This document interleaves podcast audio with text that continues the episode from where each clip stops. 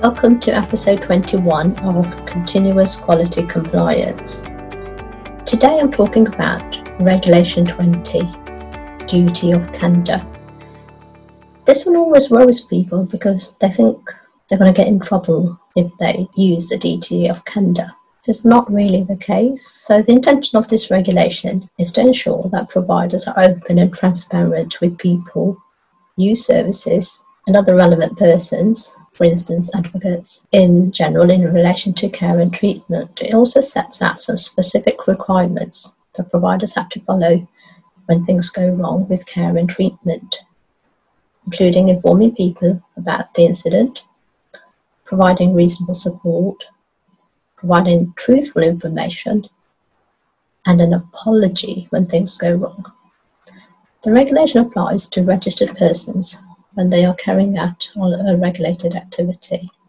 CQC can prosecute for breach of parts 20.2 and 20.3 of this regulation, and that means they can prosecute without having to serve you a warning notice. They can also take additional regulatory action, and this can be found on the CQC website in the offences section. It sets out some specific requirements for providers. One of them is that they want you to promote a culture that encourages candour, openness, and honesty at all levels. So, from the board level right down to the frontline staff. And it really should be an integral part of a culture of safety that supports organisational and personal learning. And there really should be a commitment right from the top at board level about being open and transparent. So, what's the definition of openness? Openness is enabling concerns and complaints to be raised freely, without fear, and questions asked to be answered. Transparency, allowing information about the truth, about performance and outcomes to be shared with staff, patients, the public, and regulators. Definition of candour any patient harmed by the provision of a healthcare service or social care service is informed of the fact and an appropriate remedy offered, regardless of whether a complaint has been made or a question asked about it. So, what do you need to do to meet Regulation 20? What CQC are looking for is that you make sure you act in an open and transparent way with the relevant people and their advocates, and you tell the relevant person or persons as soon as, as soon as it's reasonably practicable after becoming aware that a notifiable safety incident has occurred. Then you should provide support to them in relation to the incident, including when giving the notification. You should provide an account of the incident, which, to the best of the provider's knowledge, is true of all the facts the body knows about the incident as at the date of that notification. And you should tell them what further inquiries that you believe will be appropriate. You should offer an apology, and you should also follow up the apology by giving the same information in writing and providing an update on the inquiries. And importantly, you should keep a written record of all communication with the relevant person. CQC also consider the size and type of the service and the relevance of the regulation to the provided regulated activity. So it depends on, you know, what's happened, then you know it's if it's a small thing that's happened and you've offered an apology, that's usually enough. If it's some major incident, then you obviously have to do a proper investigation. So it's about um, having the, the appropriate uh, level of um, investigation and due diligence when things go wrong. The registration inspector will check that the provider has a robust system in place to meet the duty of candour regulation. So, what are they looking for? They're looking for training for all staff on communicating with people who use services about any notifiable safety incidents. They want you to have incident reporting forms which support the recording of a duty of candour notification. They want you to have support for staff when they notify people who use services when something's gone wrong. And they want to make sure you have oversight and assurance. When they are inspecting, the, the following KLOEs will be looked at for compliance with the duty of candour. So they look at um, safety, our lessons learned and improvements made when things go wrong. The other thing they'll be looking at is well led.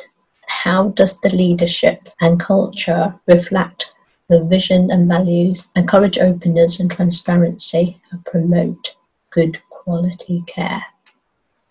What you should know that when services are safe, ensure that when something goes wrong, people do receive a sincere apology and are told about any actions taken to improve processes to prevent the same thing happening again. In services that are well led, candour, openness, honesty, transparency, and challenges to poor practice are the norm. Leadership at all levels in the organisation really is central to ensuring a culture that supports this. And it's important to note that Regulation 20 applies to organisations as, as opposed to individual members of staff. What does this mean? It means that it requires the provider to ensure that all their staff, regardless of seniority or permanency, understand the organisation's responsibility to be open and transparent in their communication with people in relation to a notifiable safety incident. It requires the organisation to understand their own role, to put policy and processes in place to ensure they're supported to deliver it.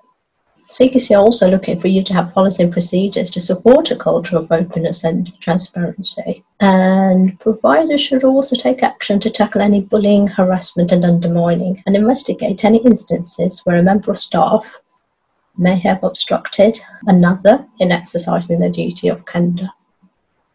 It's also important to note that individual members of staff who are professionally registered are separately subject to the professional duty of candour, which is overseen by that professional body. So again, you've got the GMC, the NMC, the GDC.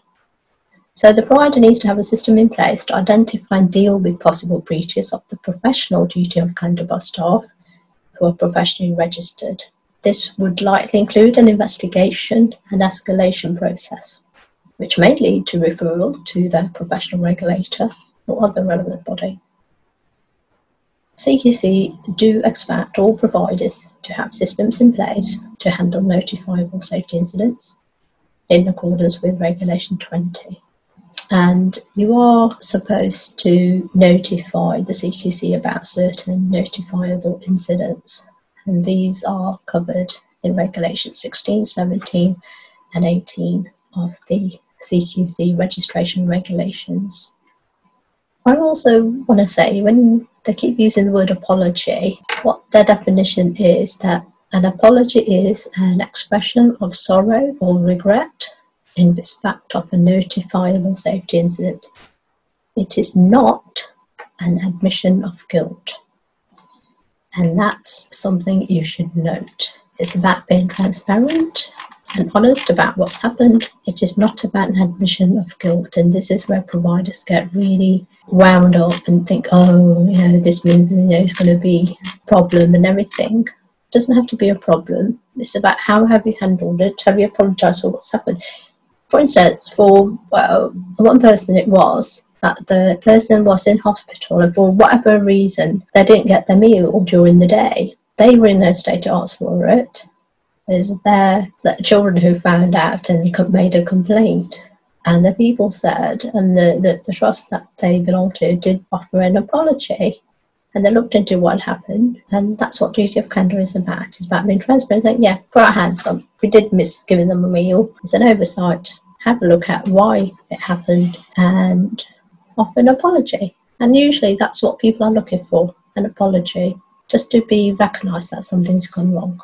This happened when my mum was in hospital. I went to see her and I noticed there was no water on the table for her. Now I, I know that they should be kept hydrated in hospital.